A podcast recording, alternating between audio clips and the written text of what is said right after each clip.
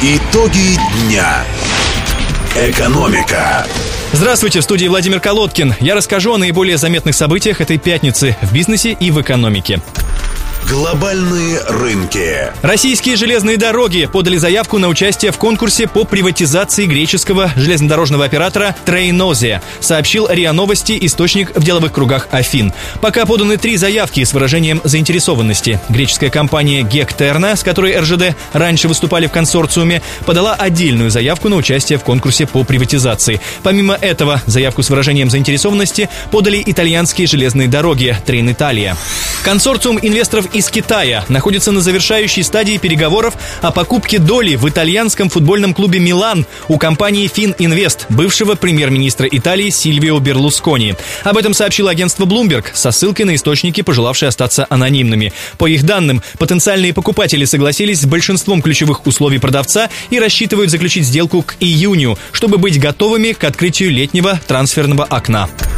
Внутренний рынок. Норильский никель продал 100% акций авиакомпании Нордавия региональные авиалинии акционерному обществу Sky Invest, сообщается на сайте компании.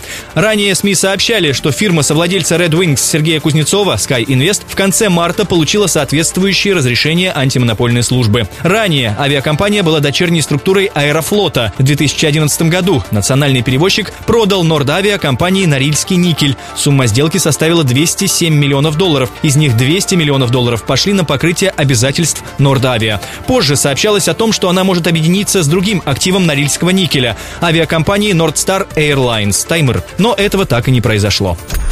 Локальный бизнес. Волгодонская компания «Донской кварц» выиграла торги по продаже имущества одного из шести портов Ростовской области – речного порта Волгодонска. Объект продан втрое дешевле первоначальной цены – за 39 миллионов рублей. Об этом сообщает РБК «Юг». Согласно материалам Единого реестра сведений о банкротстве, «Донской кварц» приобрел основную часть имущества Волгодонского речного порта, который на данный момент находится на стадии банкротства. Речь идет об открытой бетонной площадке, здании управления порта, котельной, а также нескольких складских помещениях. Отдельно Донской кварц приобрел несколько электрокранов обанкротившегося предприятия.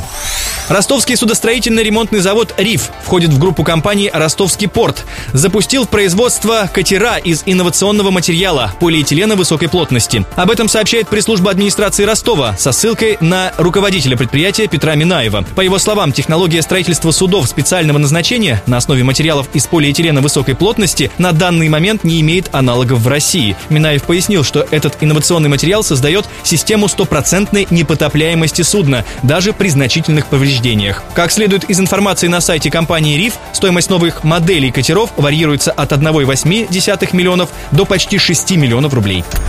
Индикаторы. Официальные курсы доллара и евро, установленные Банком России на эти выходные и понедельник, вновь пошли вниз. Европейская валюта опустилась на 45 копеек до отметки в 74 рубля 34 копейки. Официальный курс доллара потерял 45 копеек и составил 66 рублей 5 копеек. Это были основные итоги экономической повестки Дня мира страны и нашего региона. Над выпуском работали Владимир Колодкин и Виктор Ярошенко. Очередные итоги мы подведем в понедельник в 7 вечера.